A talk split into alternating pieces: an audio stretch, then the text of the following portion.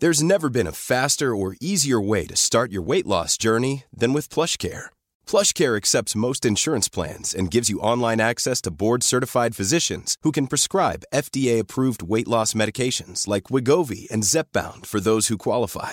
Take charge of your health and speak with a board-certified physician about a weight loss plan that's right for you. Get started today at plushcare.com slash weight loss. That's plushcare.com slash weight loss. plushcare.com slash weight loss. Quality sleep is essential. That's why the Sleep Number Smart Bed is designed for your ever evolving sleep needs. Need a bed that's firmer or softer on either side? Helps you sleep at a comfortable temperature? Sleep Number Smart Beds let you individualize your comfort so you sleep better together. JD Power ranks Sleep Number number 1 in customer satisfaction with mattresses purchased in-store. And now, save 50% on the Sleep Number limited edition Smart Bed for a limited time. For JD Power 2023 award information, visit jdpower.com/awards. Only at a Sleep Number store or sleepnumber.com.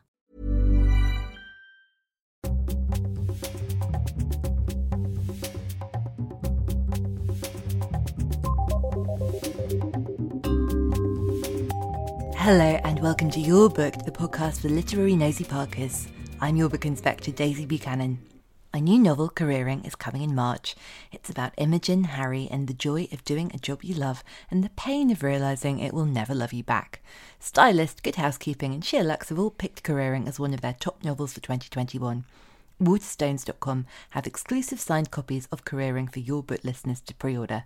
Listeners can also pre order the exclusive Waterstones paperback of Insatiable, the filthy, funny story of Violet, who's feeling lost and finds herself in the middle of a memorable menage a trois. The exclusive edition features a brand new essay, an extra sexy scene, and sprayed edges. Now, on to today's guest, Janina Matthewson. Writer and actor Janina is the author of the hugely acclaimed novel of Things Gone Astray and appears in the immersive storytelling Night Vale podcast Within the Wires. Her new book, You Feel It Just Below the Ribs, is written with Night Vale creator Jeffrey Cranor, a fictional biography that explores themes of lost choice, connection, and alienation. Janina and I talked about Agatha Christie, spoilers, speculative fiction, Bridget Jones, Susanna Clarke, and manga. Janina is a very old beloved friend, so we had a lot to catch up on. What kind of reader are you? Do you read every day? Do you have fits and starts? And have you had periods of your life where you've sort of fallen in and out of love with it? Um, yes, to to all of the above. Sometimes I read every day, all the time for a long time, and sometimes I just don't read at all.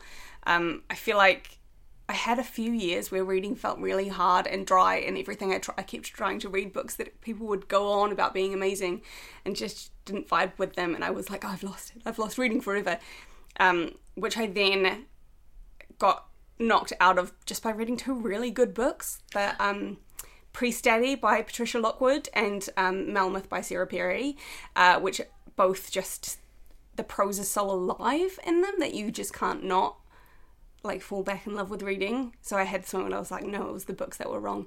I love Priestdaddy so much, and she's just got the most sensational voice Yeah. in that. And actually, having recently read her new book that was uh, longlisted for the Booker, and if I keep talking, I will Uh, try to um, remember. I can see the cover. no one is talking. No about one is this. talking about yes. this, which I loved so much. I think if I was really new to her writing, I would have found it quite challenging, quite daunting, Yeah. because Priestdaddy is so immediate and so electric. I was like, I've got a way in. I haven't I haven't read No One Is Talking About This yet, and despite the fact that I love her so much, just because I know what it's about and I don't know if I'm ready for it. Like I've been reading mostly fun stuff recently because of everything. Um, like I, I reread all of the Princess Diaries books, which I highly recommend. Uh, they Oh, are, that's so good. they're so good. They're so good. Um, so I haven't I haven't quite. I've I've been slowly building up to like uh, books that are less just balls to the wall fun, but I don't know if I'm ready for. I just now I want to reread The Princess Diaries. I, mean, love do it. Michael. I love Mia's mum and her Yes. Christmas tree with the dead celebrity decorations. Yeah, It's- I love Lars. Lars got short shrift in the movie because they changed him completely, but Lars in the books is so beautiful. It's so beautiful, man. I love Is he him. the bodyguard? Is he the one who's driving her to school Yeah, and stuff? yeah. But Princess Diaries, that's definitely something I'm, you know, I'm going to be squirreling myself over, over Christmas. it is so, Um, so fun. Tell me about Melmoth though, because I haven't read that. Melmoth is wonderful. I think I think Sarah is one of the I like just casually one of the most interesting authors currently working because she's so good at she has so many different ideas that she draws on and all of her books are so very much their own thing. Like they're all different. They all have they all have are different in tone and they all feel so well suited to be the thing that they are. And Melmoth is just I think her masterpiece. It's like just unfolding horror like gently through it to the extent that because it's because it's a gothic novel and it plays on that gothic thing of like here is a person who is undergoing a horror and who is reading all of the accounts of other people who have undergone this same horror and honestly when you turn the last page it feels like Melmoth is standing behind you, and if you turn your head, you'll see her. And I like I felt her around me for like a solid couple of months after reading that book. It is it gets under your skin. It is so so good, and like I love the Essex Serp- Serpent because it's this joyous romp, and after me comes the flood. It's this taut tense thing, but Melmoth is like really something special. I think. Oh gosh, when you described it, then I felt like a twinge. I could sort of feel everything contracting, like oh, because I don't know that I don't really read horror, and I don't like being scared. And yet, when I am, and when I'm Yeah. scared, well, and there's that menace, like you know, some Elizabeth Jane Howard short stories and things, and Yeah. that there's nothing scarier really than your own mind and what's lurking and what you think you've seen. Yeah, I don't often get scared. I don't scare easily in horror movies or anything like that, but the times where I am unnerved, it's always on the page, I think. Like, I remember reading this Agatha Christie short story collection that I got out from the school library when I was like 14 or 15, and it had like a short story adaptation of The Mousetrap, which I guess, you know, she wrote the play and then there was a short story version as well, um, which I've not been able to find since. But that was the first time I was ever scared. Was just the the way, and because the play itself isn't isn't really scary. It's a it's a farce as well as a you know a murder mystery. But the way that she talks about the someone picking out three blind mice on the piano as someone is being murdered in that in prose, uh, yeah, really wigged me out. it was very good. Do you want to actually? Do you want to know my discovery of Agatha Christie? Oh, please, This is uh, this is the most devious thing that anyone in my family has ever done to another person. Uh, I must have been about like 12, maybe 12 or 13, and we were away on a family holiday. We didn't have a lot of money and we had a lot of children, so we always just went to like someone's old barn that they'd converted into a house in a rural village somewhere. Um, and we had seen my sister and I had seen ads for the Peter Ustinov Death on the Nile, and that was we'd never heard of Agatha Christie before. We just thought it looked really good, and we were gonna watch it.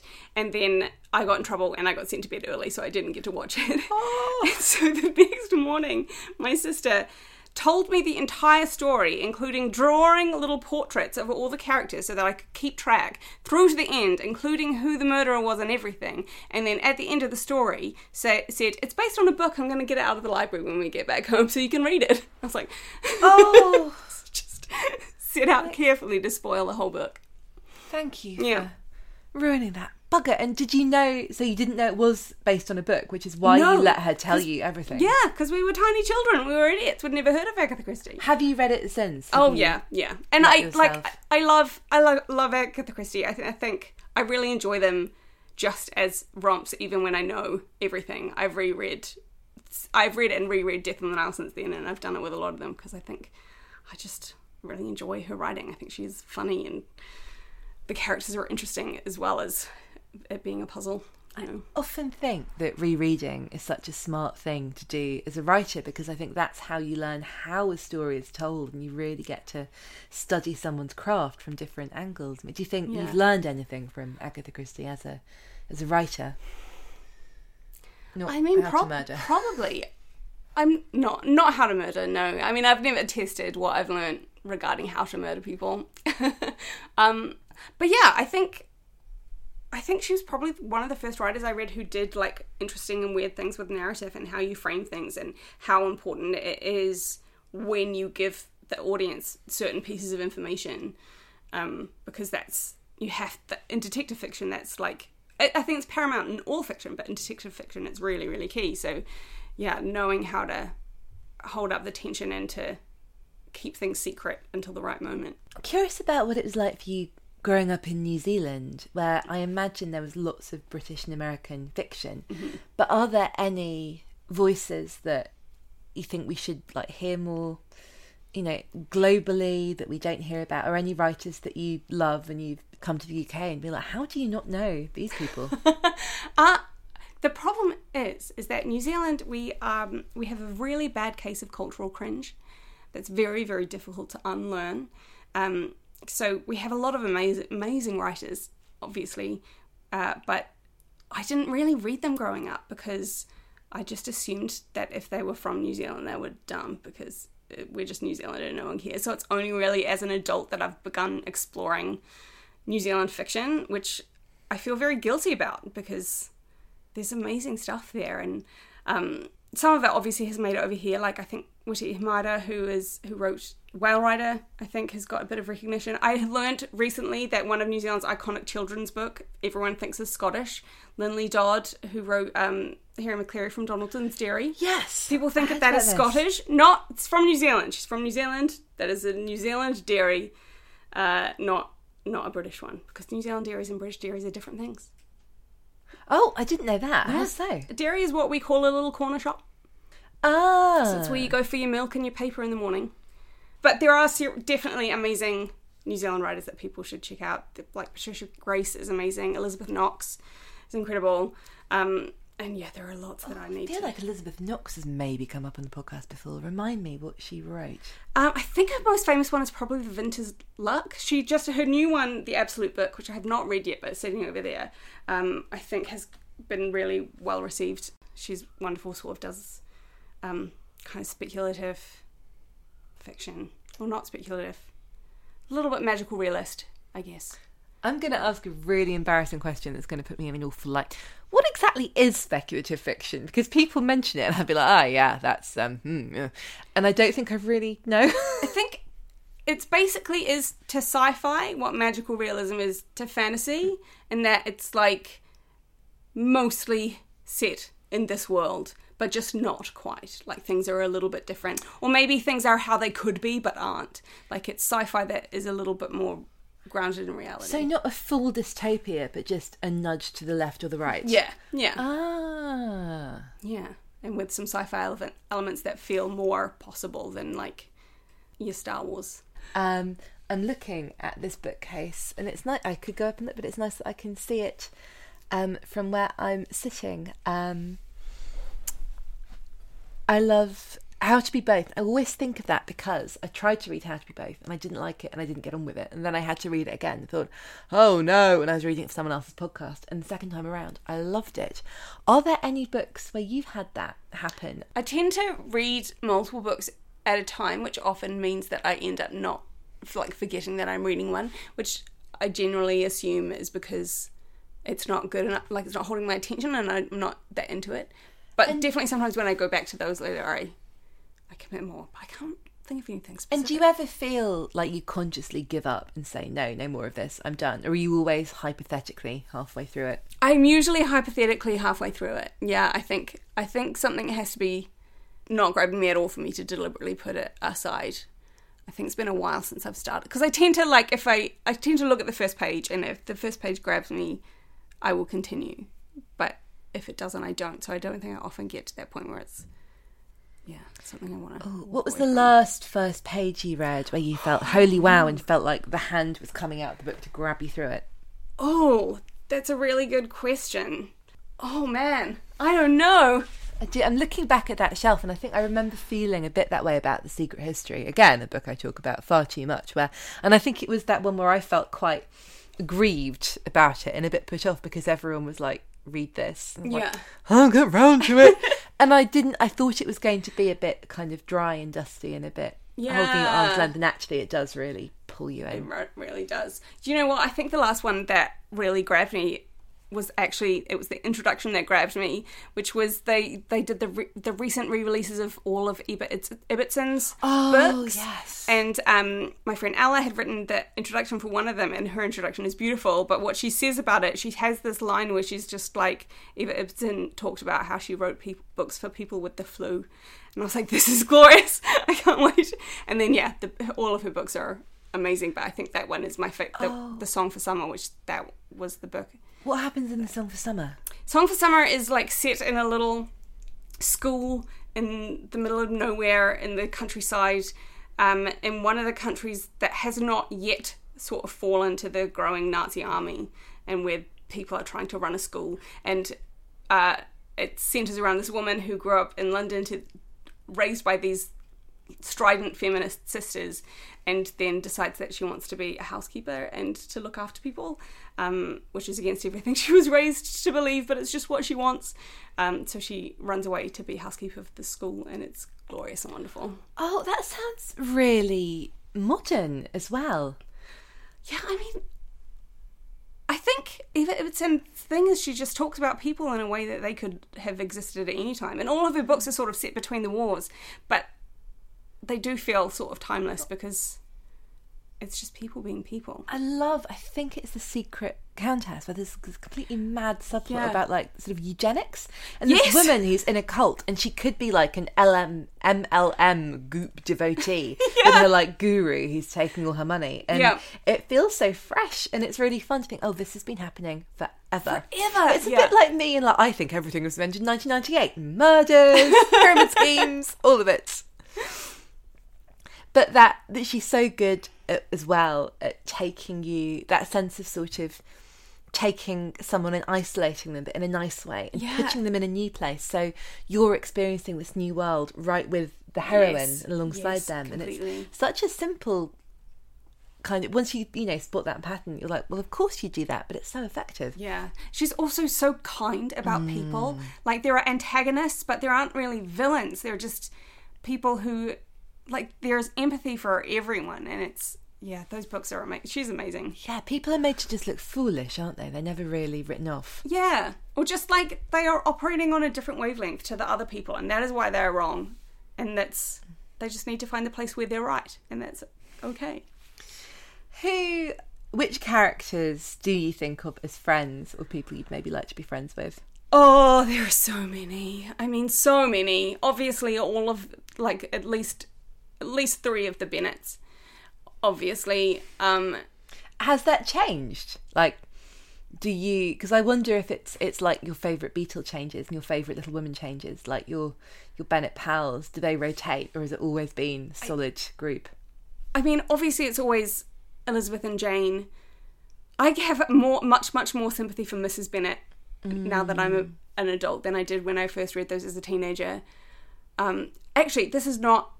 This isn't. This is an interesting thing that is completely a tangent. But do you find that when you reread something you read as a teenager, as an adult, your your attitude to different characters changes? Because I just reread Circle of Friends, and I hadn't reread it since I was a teenager, and I just felt so much for Nan this time around. Where before, when I read it as a kid, she was the villain, and she was just mm. straight through and through the villain of the, of the book. But she like my god that that girl goes through so much. She's in an impossible position the whole time. And she makes the wrong choice but she is like also you can understand why it seemed to her like the only one you know? And as a kid i was like oh no nan fucks over benny and how dare she? But you know I really need to reread that. Oh, have I even ever read Circle of Friends? Do I just think I do because I thought it to be better? Do, I'm very really late to Maeve Binchy, and I love her. I love. Um, is it evening classes? yeah evening has- class is wonderful um and tara road is wonderful yeah I'm just trying to think about who I've changed my mind about because I definitely, definitely have. Unhelpfully, um, Pete Campbell from Mad Men, which doesn't count because that's away from the world of books. I'm seeing if anything sparks off. I mean, Mrs. Bennet is a really great one because you know she is making the best of very, you know, limited and difficult circumstances. Yeah. And you sort of you feel as though Mr. Bennet has checked out a bit. Yeah, he's not doing taking part in the marriage or the family. Because he doesn't have to worry, because the only point the family will be in trouble is if he dies. So he will just die, leaving them with nothing. it's Mrs. Bennet who her own survival depends on this. I think that can be one of the most heartbreaking things sometimes in fiction is like when you can see what the characters can't see. Hmm. You can see what they're the you can see the roadblocks they're putting in their Hmm. own way, and they're probably not too dissimilar to the ones that I don't know we all have at some point. But yeah, It's a really powerful thing, I think, to bring about in a reader. You're sort of that invested, but also you can zoom out. And, yeah, yeah, completely. Um, bit like um, The Vanishing Half, I guess, which I still haven't quite. I mean, I love it. I think it's a fantastic book. Um, in terms of the twins, and I can't remember which one leaves and which one stays. Um, I haven't I haven't actually read that yet um, because I bought that. I read an I read an essay by Brit Bennett and I loved it so much. Um, this was like when it was first out before it was you know the biggest book of the year and I was like That's, she's such an amazing writer I'm going to buy this book and then I just have in in my pandemic brain I've just been kind of reading a lot I've been focusing on fun nonsense so Princess Diaries of course I read a lot of Julia Quinn um, ah. yeah this is where I've been um, so Were you a fan before Netflix, before Bridgerton was there? Well, a friend of mine wrote Show. on that show, so I read them. I read the books because she had got that job before. Like, I I was just about to go to New Zealand, and they were great plane reads. So that's when I read the um, the Bridgerton books, and then after the show, I read a lot. I read a lot of her others, which are all kind of set in the same world. So you see, like Lady Danbury wanders through all of them, and it's very very very fun. But yeah, they're a they're a, a Oh, fun I time. love that so much when there's a thread of a uni and you know these books can be standalones. You don't have to know it all, but it's just that lovely like oh I know, I know which that. Maeve Binchy does as well, Yeah. which is always so delightful. Yeah. Mary Wesley. Yeah, and it's like you just get a nice little coda on everyone's lives, and oh yeah, here they are, living happily ever after. Um, now I know you are a reader of graphic novels, and, Yes. which is something Well, I some- know yeah. nothing about, and I'd love to hear more about. I mean, I this is something that my partner sort of got me into more. Um, so we've got. Do, should we go? Should we Let's go, go. look at Let's the? go look. Let's go look at the graphic novel shelf. Um, yeah, because he got me into like the Scott the Scott Pilgrim books, which I'd seen the film, um, and the and enjoyed, uh, but the books are like incredible. So this is so a dumb good. question. Were they graphic novels first? I have seen the film and I really enjoyed the film. They were graphic novels first. I think only the f- first three were out when Edgar Wright was making the film, but the books are so good. They do so much more with the ensemble because it's such a great ensemble.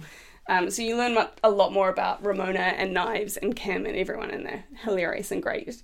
Um, and I should probably talk about because it's a, it's a beautiful book called "You Feel It Just Below the Ribs," a novel by Jeffrey Cranor and Janina Matthewson. Oh, creators of Within the Wires. So, tell me about this book and how it came about. Yeah, it is. Um, so it's just out currently in the US and Canada. Um, so there are, I think, Portal Bookshop is doing imports for the UK. But yeah, it's uh, an alternate history fictional autobiography about a woman who lives through. So in this alternate world, there's this epic 30, 40 year war that decimates the population.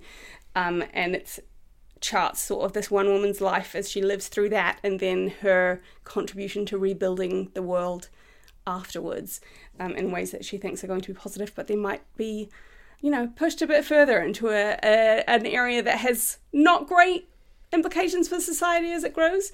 Um, but at the same time, it's been like the idea is that she wrote this out and left it and died, and someone else has found it and is publishing it and is annotating all of her claims uh, to just put them in their proper context or maybe question their veracity. So it's kind of like a, a two unreliable narrators situation. So, is Yeah. that how the co-writing works? No, the co-writing is much more pedestrian than that. We just kind of uh, do an outline. We go away and work on stuff, and then come back together and talk about it. Um, and then, yeah, we both worked on all of it. Because obviously, um, you know, this is not your first novel. Um, is that of Things Gone Astray? Yeah, which yeah. is also wonderful. Um, but how? I mean, I imagine you want to write in all ways that you're not like no only collaborations from now on. But um, you know, what are the the highlights and sort of positive things about working with someone else? And do you ever have moments where you think, oh, it'd be easier if it was just me? the p- bits that it would be easier are at the later stages when you suddenly have to do like line edits and like rewrites and you have to both be okay with everything but you don't necessarily have more time than you would have if you're doing it alone so you have to kind of do those so quickly i was up until four in the morning doing the copy edit uh, uh, on this one like jamie my partner came out because he thought i'd died um, because i don't normally stay up late he was like just want to check you're still alive um, but it really means that you like for me we plan a lot more than when i write alone like we had a really comprehensive outline before we started writing the actual book. Whereas when I work alone, I tend to have a bit of an outline, but kind of just push through and wing it a bit more, um, which you can't really do when you're collaborating. I don't think it doesn't, because um, you you're going to write off in the wrong direction and get too far away from each other. I think. Do you think that will inform the work you do as a solo writer? Do you think? Because I feel like I'm not a good planner, and I wish I was, but I often I'm only able to figure out what I want to do as I write, and it goes in a different direction. And it's just, it's getting my a bit of my brain to work in a certain way that taps into something that I just couldn't do if I was like, right, chapter thirteen, blah and blah and blah. I think so. I think also it helps me. I think I will always want to have a bit more freedom when I'm working alone to to go off in a in a way that I wasn't expecting to. Not that you can't do that when you collaborate, uh, but you are more free to. Uh, but also, I think having collaborated makes it easier for me to sort of think about writing in a more pragmatic way. I think when I work alone, it's really easy for me to sort of get in my head and dig myself into a pit about like, I have to make this as good as it is in my head and I have to do all this stuff. Whereas when you're collaborating, you just have to get something done in time for this meeting that you have to talk about what you've done. And then when you have those meetings, you're talking about everything and you have to pull apart and deconstruct it and like just get to the really important key things which always feel a little bit it feels like a dry way to talk about them but they're really it's really necessary because you're you're making something like you it is a craft as much as anything else and it helps you to pull apart those pieces so you can put them together in a a sensible way so that the, it works. That's so wise. I think it gets so easy to fetishize writing and be like, my art, my art makes me so miserable and I'm so tortured and it's worth it. And then when you do have someone else depending on you to get things done in a time frame, yeah. you're like, it'll be something. Yeah. So I think the only advice on writing that I've ever really glommed onto it was Agatha Christie actually, who has this passage where she talks about you aren't some grand artist you are a carpenter. And you you are making someone a table and it can be as beautiful as you want it to be but it has to be functional. Like someone has to be able to sit at it and eat and that's what a novel has to be as well. It has to communicate something and if it's not doesn't work on a functional practical level then it won't communicate anything. So you've got to be able to step back i think and look at look at the pieces. I feel like Agatha Christie should have been a judge on that Great British Wood show. I think she would have been great. Um, are there? What are these um, uh, books over here? Oh, you found you found the nerd stash. You found the weeb stash. so unfortunately, we're massive nerds in this house, and uh, a while ago, I'd say celebrate. Great. this. It's a wonderful thing. All, I'm a nerd. All of our listeners are nerds. Um, Different flavours of nerd. So we have a few mangas, and the most important one is Kaguya-sama Love Is War, which is um, essentially a rom-com series with the tension and uh, stakes of like a Cold War spy thriller. Wow.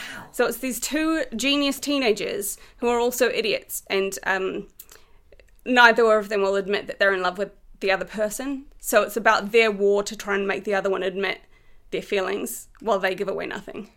And it's magical. When did you start reading these? Well, my partner Jamie had seen a little bit of the anime and he was like, I've been watching this mad anime. Do you want to try it? And he didn't tell me anything about it. And we watched it and it's hilarious. Um, and so after having watched it, we, we ordered all of the books.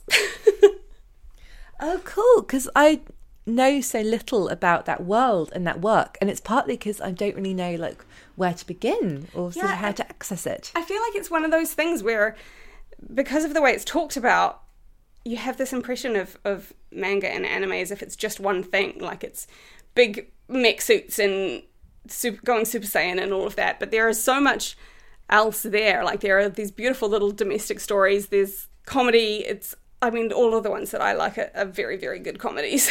but yeah, I didn't I didn't realize how many different things there were. I'm Sandra, and I'm just the professional your small business was looking for. But you didn't hire me because you didn't use LinkedIn jobs. LinkedIn has professionals you can't find anywhere else, including those who aren't actively looking for a new job but might be open to the perfect role, like me. In a given month, over 70% of LinkedIn users don't visit other leading job sites. So if you're not looking on LinkedIn, you'll miss out on great candidates like Sandra. Start hiring professionals like a professional. Post your free job on linkedin.com/people today. Here's a cool fact a crocodile can't stick out its tongue. Another cool fact you can get short term health insurance for a month or just under a year in some states. United Healthcare short term insurance plans are designed for people who are between jobs, coming off their parents' plan, or turning a side hustle into a full time gig. Underwritten by Golden Rule Insurance Company, they offer flexible, budget friendly coverage with access to a nationwide network of doctors and hospitals. Get more cool facts about United Healthcare short term plans at uh1.com. Quality sleep is essential. That's why the Sleep Number Smart Bed is designed for your ever evolving sleep needs. Need a bed that's firmer or softer on either side? Helps you sleep at a comfortable temperature? Sleep Number Smart Beds let you individualize your comfort so you sleep better together. JD Power ranks Sleep Number number 1 in customer satisfaction with mattresses purchased in-store. And now, save 50% on the Sleep Number limited edition Smart Bed for a limited time. For JD Power 2023 award information, visit jdpower.com/awards. Only at a Sleep Number store or sleepnumber.com. We'll be back with Janina soon, but now it's time for my Steal of the Week. I've chosen Fraud by Anita Brookner. Anna Durrant is a quiet, dignified, dutiful woman on the cusp of middle age who disappears, and no one seems to notice. What begins as a mystery or a detective story to unravel becomes a darkly comic, desperate, wryly told litany of hopes, dreams, managed expectations, and disappointments. Brookner is one of those writers who somehow gets down pages of prose that is perfectly crafted and yet also gulpable, a page turner where every single line counts. It's melancholy, but oddly hopeful, and it reminds us that every single human contains multitudes, a comforting message and a necessary one. Fraud by Anita Brookner is published by Penguin and out now. Now, back to Janina. Do you have a favourite funny book, or what do you think is the funniest book? Oh, I mean, probably Bridget Jones. Probably. We, I believe, had a Bridget Jones picnic in the park. We did. and I can't, it was in May, and I can't remember what it was. Oh, it was the anniversary of. Was it? Um, I just remember it was it was the summertime, and I know Yeah. that Shaz and Jude came to Bridget's house with specific M&S food, um, milk tray and salmon pinwheels and Chardonnay, and so we replicated this as best we could Yeah. with the resources available at the Marks and Spencers in Greenwich. and then we read it aloud to each other. it was beautiful. It was a magical time. Remind me, because I know we've talked about this. When did Bridget come into your life? I mean, when I was a teenager, definitely. I think I think the copy that I had was like the movie edition. I'm pretty sure it had Renee Zellweger on the cover. So I guess around when the movie was being made. But I'm pretty sure I'd read it first. It took me a very long time to work out because that uh, Bridget like has severe body dysmorphia because all of the weight that she marks in her book is in stones and I'm from New Zealand we talk about kilograms so I, I I just ignored it and then there was a point where I did a conversion on the internet to see what she actually weighs because I was curious and I was like oh she weighs the same as me and I was like is that bad and then like 5 years after that realization I was like no, she is wrong. She's wrong about herself. And like you should know because she fits into all Jude's dresses. So she's obviously not that much bigger than Jude.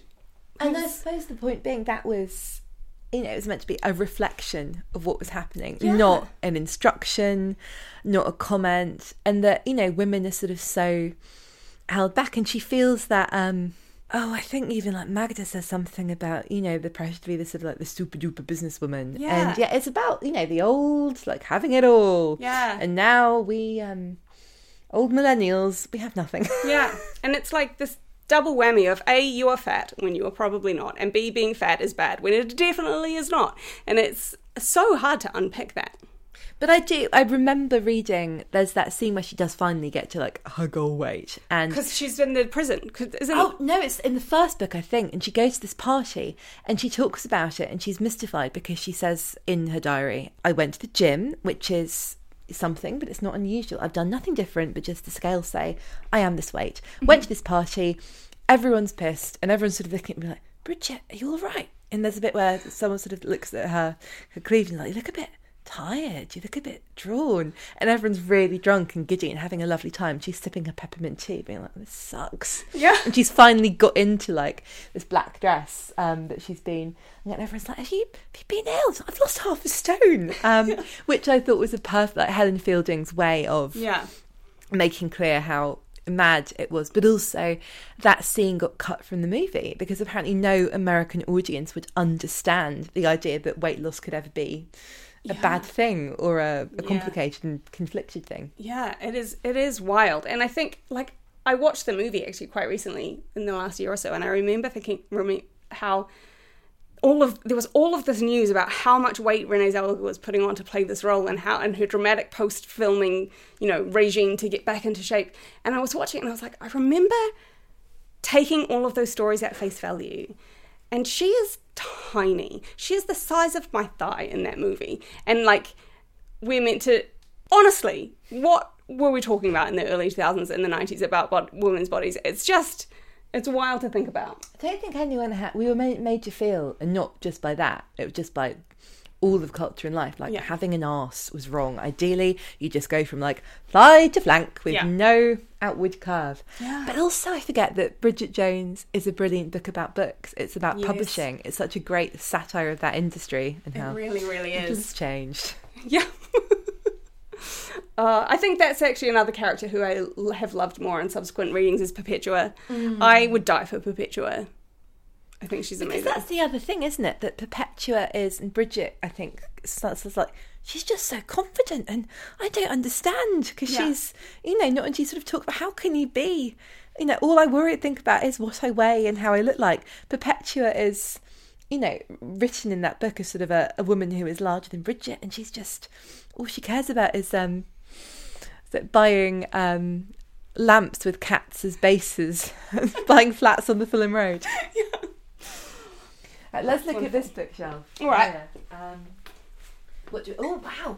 Tell me about that fabulous edition. I love this juxtaposition so much. Really gorgeous Folio Society um, edition of Northanger Abbey in its case, and then a Folio Society edition of Jurassic Park. That's the coolest composition I've ever seen. I this think. is this is a tradition we have for birthdays is buying each other a folio edition books. Oh, that's so lovely. So those are the two most recent one. Um, Jamie got me Northanger Abbey for my birthday, and I got him Jurassic Park for his. I didn't want to assume it was that way around, but I did. Northanger Abbey is, I think, my favorite unsung. Like no one ever talks about it. It's it, the unsung Austen, and it's one of my favourites. I think it might be the funniest one sometimes. I think it's the funniest one. It's also the only one with a hero you'd actually want to be married to. Hmm. Mr. Tilney is the only one who'd be any good in real life. It's so true. Although, yeah, Mr. Darcy, someone I think I've changed my mind about as well. Mr. Darcy, the thing that, the thing about Mr. Darcy is right at the end. There's that line about how Elizabeth has to teach him to be able to be laughed at. I'm like, I don't have time for that. Give me someone who can know, she- put up with a bit of teasing from the off. She doesn't owe him that at all. Although, um, I always get confused. Is it uh, Willoughby in Sense and Sensibility? Yes. Who's Alan Rickman? And maybe no, Willoughby. Uh, Alan Rickman is um, Colonel Brandon. Colonel Brandon. Willoughby is the bad. Is the bad. Willoughby is one. bad, Yeah. of course. But Brandon ends up with Marianne. Yeah, which I've always been a bit weird about. It always feels a little bit paternal. I do still quite fancy Colonel Brandon. I mean, me too. But she's 17. yeah, yeah. And it, I think I find that particularly hard in the movie because that bit where he's like reading to her in the garden and she seems so young and like so lost and all of a sudden is just relying on him a bit too much.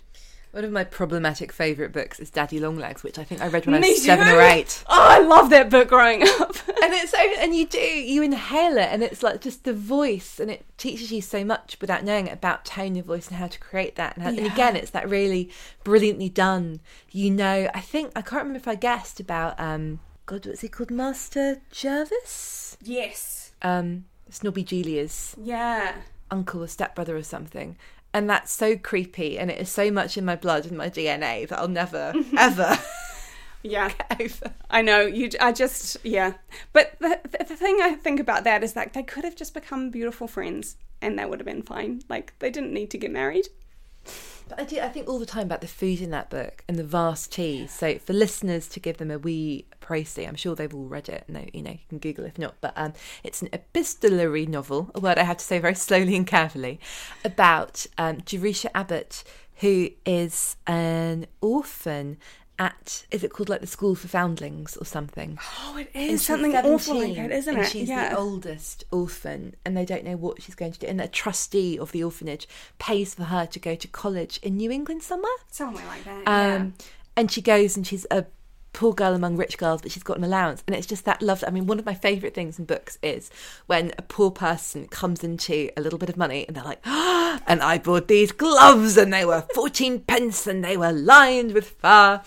Um, and it's just all these gorgeous details about her room that she gets this chest of drawers and she pulls all the steps out and improvises herself a window seat and sort of how she makes friends, but also some really sad, searching, profound stuff about what it is to to not fit in and have to pretend. And she does make friends, like she has a nice time, but she's always got this knowledge of being other. And there's so much there's so much in like what she doesn't know, like all of the knowledge that everyone around her mm. takes for granted and she gets laughed at because she doesn't know stuff and it's like just a really like heartbreaking example of how vastly economic situation affects your like your entire life because you just ha- all of her youth was lost to a substandard orphanage education and it's it's devastating. It truly is, but there is joy in it. I think it's a good sort of book for empathy. But maybe also the, the troubling thing about the, the the romantic. Yeah, unfortunately, the, the romantic the romantic plot leaves a bit to, to be to be desired there. I think. Um, I see uh, Joyland by Stephen King, which is not a book I know of the many Stephen Kings. No, I think that is Janie's. Are you a reader of? the only Stephen King I've read is On Writing, which is a fantastic book. The problem is, it's very unfair of me, but I've not got on with the Stephen King movies that I've seen, so I've never gone and read the books, which I really should. I mean, we have this beautiful folio edition of The Shining. I should read that. Oh, I'm very jealous of your Folio Society edition of Rebecca. That's a beautiful thing. Yeah. And a sparkly Hitchhiker's Guide to the Galaxy. Okay, I'm gonna Yeah. steal this tradition. It's a good one. These books. uh, what are these Terry Pratchett books? These are the the new edition that they did the um a few years ago, um, which I bought. I think I bought the first one at my own book launch. Oh, that's so cool. yeah, and it was on the recommendation of um wonderful man John Underwood. Um, Thanks very much. yeah, who we miss very, very much and will till we die. Um, but I just saw these. I'd never got on board with uh, with Terry Pratchett. I'd never read any. I, I, I don't know why. I just didn't think they were going to be my thing. And then, um, you know, everyone talks about them all the time. And I was at a bookshop and there were these beautiful editions. So I asked John to recommend one for me, and he told me to read Small Gods. So I bought Small Gods and loved it. And um, st- and started to buy the rest of this version because they're so beautiful. Um, but I, I'm still making my way, way through them. I've only read they're very cozy Christmas reads. I think I, I read um, I read The Hogfather uh, last Christmas. I think. Um, but yeah, Try not to sing a terrible version of that song.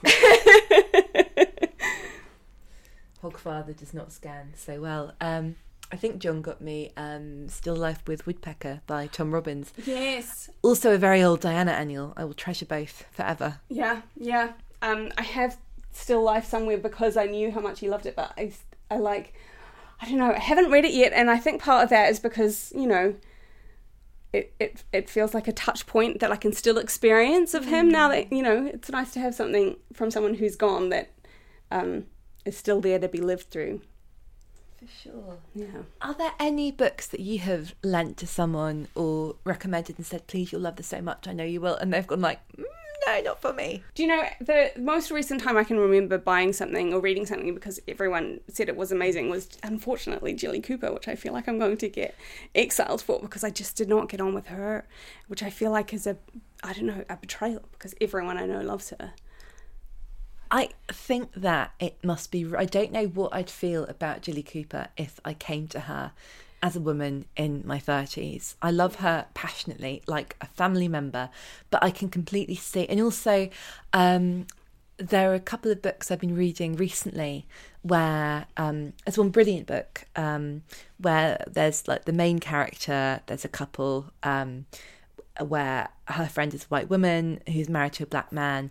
And even though I know absolutely that the writer would never in her heart want to say anything upsetting or mean or racist. And mo- most of the book is them observing how this woman's family are mean and cruel and racist, but just mm-hmm. some of the language and the way it's put and the way it's enough to really take you out of the story. Yeah. And it's so hard to kind of to stay in the space you need. And you know, with Jilly, there's still stuff now where I think I read it and I've read it so many times, and I always knew it was never okay. I wasn't like, oh, I've learned now that's bad, but I feel like it's, but again, I think, you know, I think she is a very kind writer and it's an expression of the times she was living in yeah. and the way she was raised. I can absolutely understand that, you know, now reading her for the first time in 2021 is going to be hard work. Yeah. And there is, there is, I mean, it's a difficult thing to balance, I think, reading past fiction. I just reread, um, uh, Fried Green Tomatoes at the Whistle Stop Cafe, which is a wonderful book, but it is a very accurate re- representation of, you know, white people in Alabama in the first half of the 20th century. And there's a lot of racism and there's a lot of the N word being said by everyone all the time. And it is a bit difficult to just. And like the story's still wonderful and the characters are still wonderful. And it's, uh, but it is, it it's, can be difficult to get past it especially when you just think about there, it's like you know, lots of sort of sexism as well, and you're like, gosh, people just went around all day being unpleasant in various ways. You know, it's like the you know, why would you need to say the N word that often in fried green tomatoes land? Yeah, but they, yet somehow you did. Yeah, and and you know they did. It's set in a real place that was really like that. I'm sure it was. You know, Fannie Flagg. It is her. It's it's her homeland. She knows how to talk about it. I see a bookcase Oh, can I talk before of this book I'm passing on the table by the key? Tell me about um, Yours Cruelly, Elvira by Cassandra Peterson. Oh my god, is this is this Elvira's memoir? This is Elvira's memoir that just came out. We only watched Elvira Mistress of the Dark a couple of years ago. I'd never it feels very much like a movie I should have watched repeatedly growing up, but for some reason I didn't. I don't know that it made it to New Zealand. Um, and so we just sort of fell in love with her. Because I feel like I know her. I'm not sure I've ever even seen Mistress of the Dark, but through through parody yeah. and through jokes and things. Is it Boobarella as a Simpsons yes, version? Yes. Um, and she is wonderful. She's hilarious. Um, so my partner is reading that at the moment, and he has compared it to there's this wonderful memoir called Chomp Chomp Chomp, which is about this woman Eileen something, I think. I can't remember her name. It's called, if you Google Chomp Chomp Chomp, you will probably find it. Guys. Say search. Um, it is about this woman who, it's, it's her memoir about a time when she, I think she was defending her dogs from a bear, and the bear clawed off her face, and then she drove like 20 miles to get help with her own face like falling off. And obviously, it was horrendous and tra- traumatic, but she survived and she wrote this book. And that's what gets you into it. And then it turns out she just had this wild, extraordinary life full of amazing stories that aren't to do with that, but are awesome and interesting. And, um, this turns out to be the same as Cassandra Peterson is this fascinating woman who's had this you know, incredible, exciting life. Brilliant. The um, quotes on the back, we hear praise from uh, RuPaul, Dita Von Teese, Pamela Des Barres, and someone who goes by Rob Zombie. yeah, she's just, I just think Cassandra Peterson is a legend. She's amazing. I'm going to. Oh, we're going to the little one. Move to the little one. Yeah. What do we have here? Oh, what's Make More Noise? Oh, that's a little short story anthology there. Um, Ella Risbridger had a story in celebrating the 100th anniversary of women's suffrage. Uh, that looks fun. I see Ella. He's got a story called The Tuesday Afternoon Ghost, which is a brilliant title. It is a brilliant title. Um, oh, and how is that you have Mark Manson's The Subtle Art of Not Giving a Fuck, which I have heard about on another podcast I love called By the Book. Um, that that was where a gift. But I'm Yeah. so, I mean, I love, really love a self help book, and I'm a, a sucker.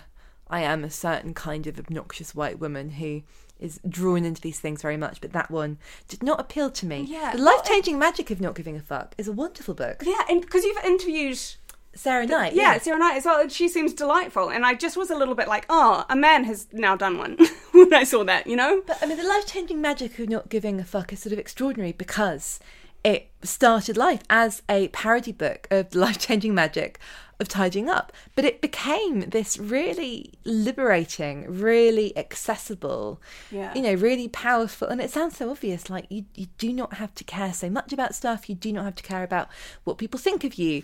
If you don't do what people want, they'll be upset and they'll be annoyed and they'll be angry for like half an hour to a month and then they'll probably just forget it. Yeah, yeah. It's and like, I, I, I, think know that's obvious, but you need to hear it.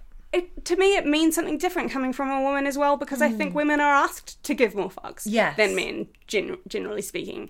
It's a different dynamic. But I think that, you know, Sarah Knight's book is a great premise for a novel.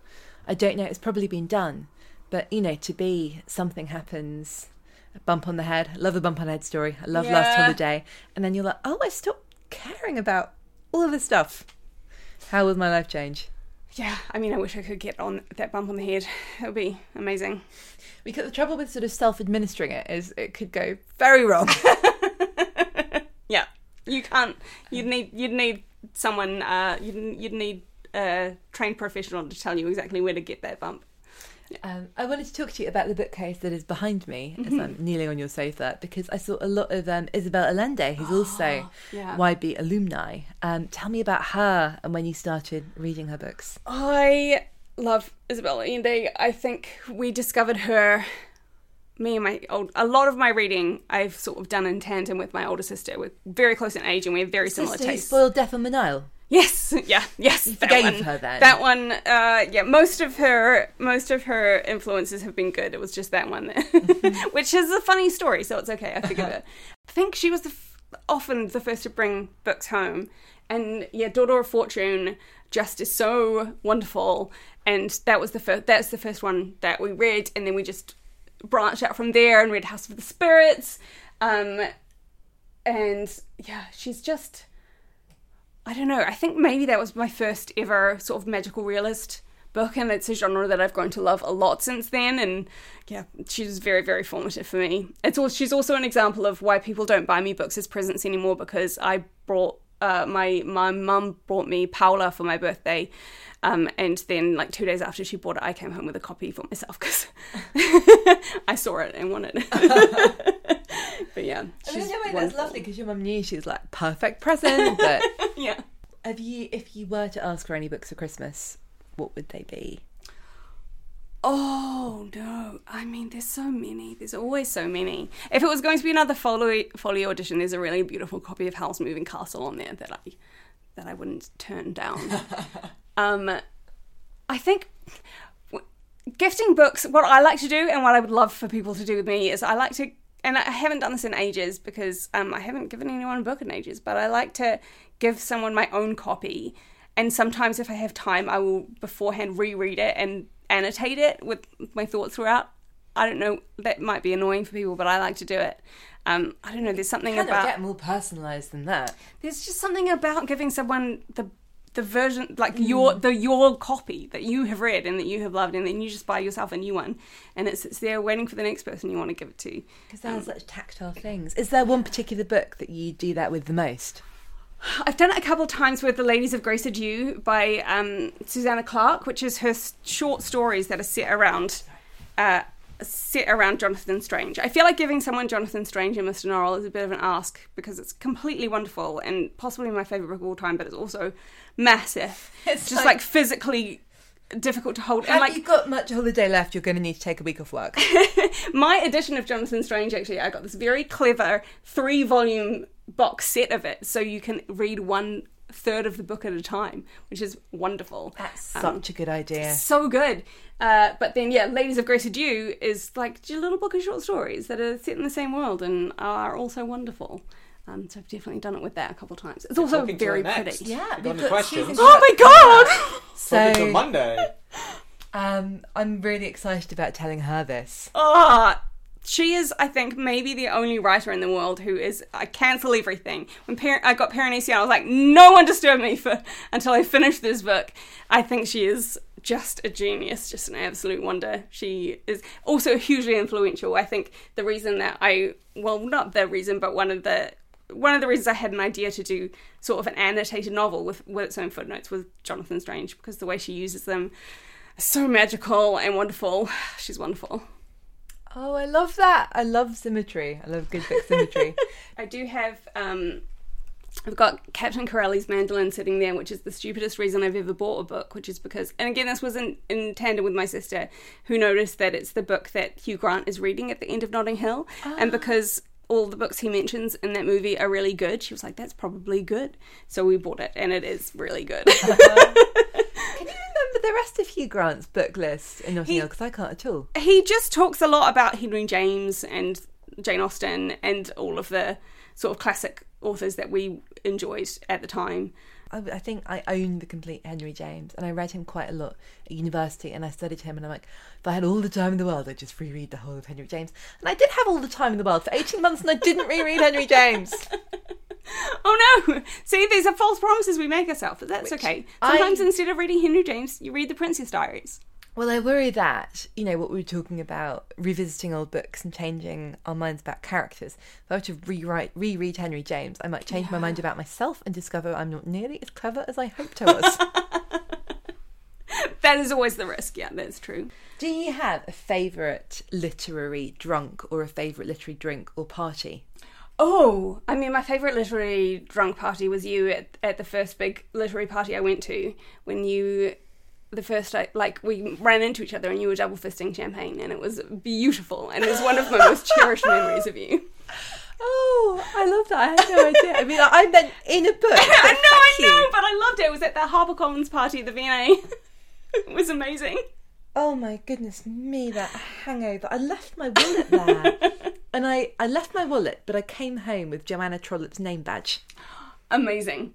No, that's um, in a book though. Oh man, I love a dinner party scene. This is in movies as well. You know, in rom coms in the nineties, there was always a dinner party scene where everyone talked over each other, like in um, Se- Sleeps in Seattle. like there's that whole scene with Harold is allergic to every kind of bee, and it's like those sorts of things. And I'm trying to think of, you know, a more literary example than a rom com movie. I really like there's a scene in um, The Last Battle, which is the last of the Narnia books, where everyone's in heaven, but there's the the dwarfs that like were evil or bad in the lead up to getting into heaven and they don't realize they're there and there's this feast in front of them and they don't see it and they don't smell it and and they think they're eating like clumps of hay and it's it's really it's really really visceral and weird yeah Now I quite fancy some shredded wheat. I want is. Huge thanks to Janina. You Feel It Just Below the Ribs is out now and published by Harper Perennial. At the moment, it's available in the US, but if you live outside the US, your local independent bookshop can help you order it if you ask them nicely. You can follow us at Why Booked on social media. Look out for book recommendations, words of wisdom from old guests, and occasional shelfies. We love it when you share the podcast with your friends, and thank you so much to everyone who has left us a five star review. It helps other people to discover us and their new favourite book. You can find a list of all the books mentioned by Janina at acast.com slash booked and check out her selection in our bookshop on bookshop.org. We'll be back next week. For now, I leave you with this from Jacqueline Susann. I've got a library copy of Gone with the Wind, a quart of milk, and all these cookies. Wow, what an OG. See you next time.